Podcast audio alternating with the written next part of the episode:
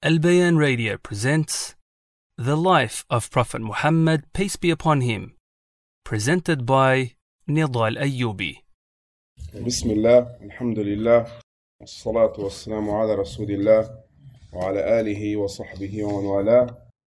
Assalamu alaikum, dear brothers. We continue our lessons on the seerah. Now, we said the Prophet ﷺ now, he is calling his close family and friends to Islam and this is what brings us to the stages of the da'wah the ulama they broke it up generally the da'wah into a few types Meccan stage and Medina stage. So you have Al-Fatratul Makkiyya and Al-Fatratul Al-Madaniyya. And then you have the Meccan stage broken up into a few categories as well. The first category is Ad-Da'watu Sirriya, the secret or private call. And then you have Al-Marhalatu Thaniya, Ad-Da'watu Jahran, open call. So the da'wah went through stages or periods. The Meccan stage, 13 years. The Medina period, 10 years. The Meccan stage was then broken up into two categories, and some broke it up into three categories. The first one is the private or secret call, lasted for around three years. Then the open call, and this was only with the tongue. Fighting was prohibited. And this lasted from the fourth year, we can say, until the hijrah to Medina. And some even added the third stage in Mecca, from the end of the 10th year of prophethood until the hijrah to Medina. This is where the Prophet ﷺ started calling those outside Mecca to Islam. Now, some have even mentioned other ways of categorizing it, like Ibn al-Qayyim, he said it's five stages. The stages of the call are five. First was prophethood. Second was warning the close people from his family. Third, warning his own people. Fourth, warning to those who no messenger had been sent to from the Arabian Peninsula.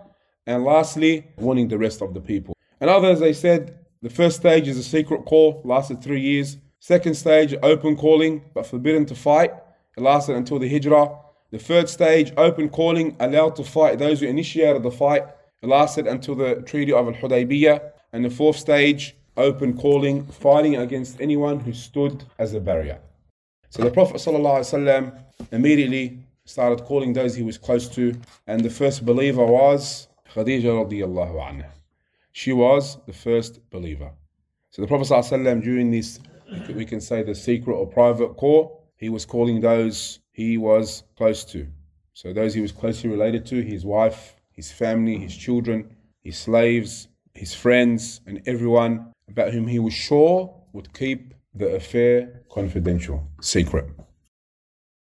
And the earliest to believe in him, firstly, was Khadija. Khadija, where do you start? Her virtues are so great, radiallahu anha. She was the first to believe in him. She made his mission easier, and she was the first to receive, as some have said, the glad tidings of Jannah. Prophet ﷺ said, I was asked to give Khadija the glad tidings of a palace in paradise made of a single pearl in which there will be no noise and where nothing unseemly will happen.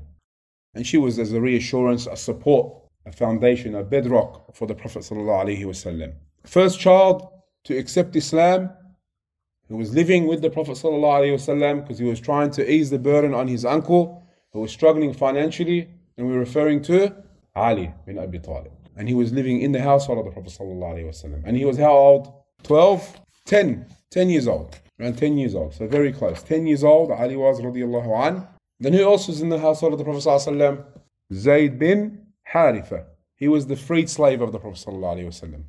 Now, Zayd loved the Prophet ﷺ so much that they started to call him Zayd bin Muhammad until it was pro- prohibited by Allah to call anyone except through their father or by their father's name.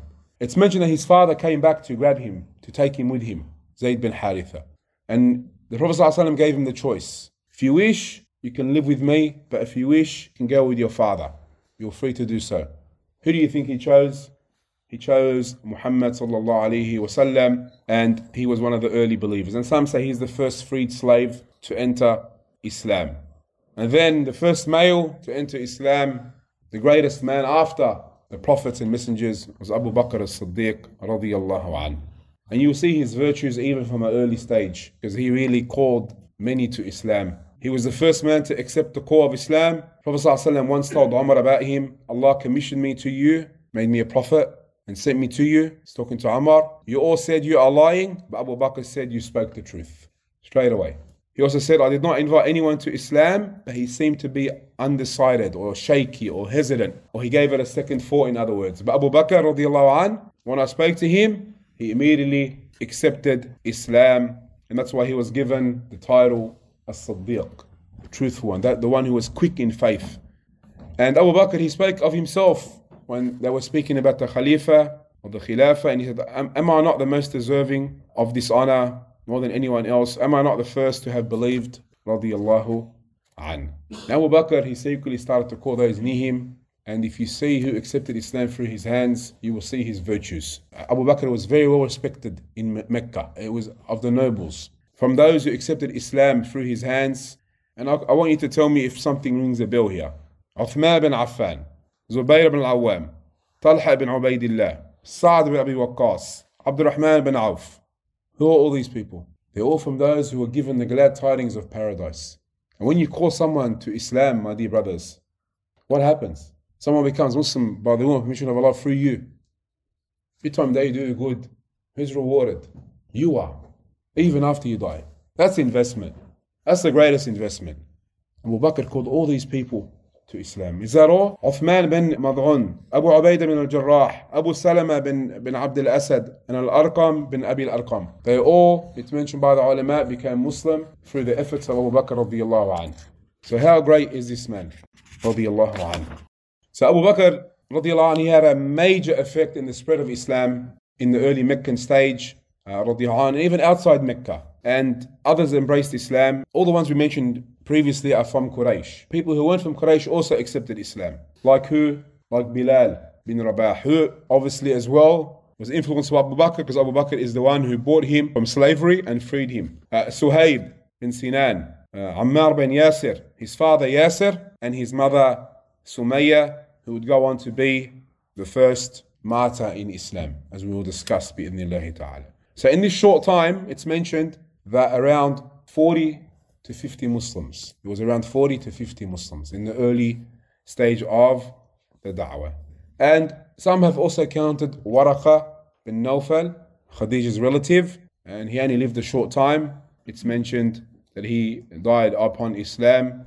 Some of the reports are as follows When I saw him, the Prophet ﷺ said during the Mi'raj, he was in white attire, in a white clothing. If he was from the people of the fire, he wouldn't have been in white clothing. According to another report, I saw him in the center of paradise, dressed in white clothing. He had silken clothes on him. He also said, Don't speak ill of Waraqah, the Prophet ﷺ said. I saw that he had for himself one or two sections of Jannah. On one occasion, he said he will be raised as a nation by himself. So, if we look at all these numbers, all these names, Afwan, we will see that the early believers were from the best of believers immediately. And some of them went through persecution and torture, as we're going to discuss in, in the upcoming lessons. How the Quraysh started to punish the weak Muslims and even the Muslims who were from a stronger tribe, like the report mentions regarding the early believers by Ibn Mas'ud. The first of those who declared their Islam were seven. The Prophet ﷺ, Abu Bakr, Ammar, his mother Sumayya, Suhayb, Bilal, and Miqdad. As for the Prophet ﷺ, he was rescued by his uncle, Abu Talib. Abu Bakr escaped on account of his tribe, but for the rest, the pagans dressed them in steel and made them stand in the sun. So with that, we'll conclude here. Wallahu a'lam. Sallallahu ala nabiyyina Muhammad wa ala alihi wa sahbihi wa sallam. Assalamu alaikum wa rahmatullahi wa barakatuh. This program was presented by Al Bayan Radio, the voice of Ahlus Sunnah wal Jama'ah.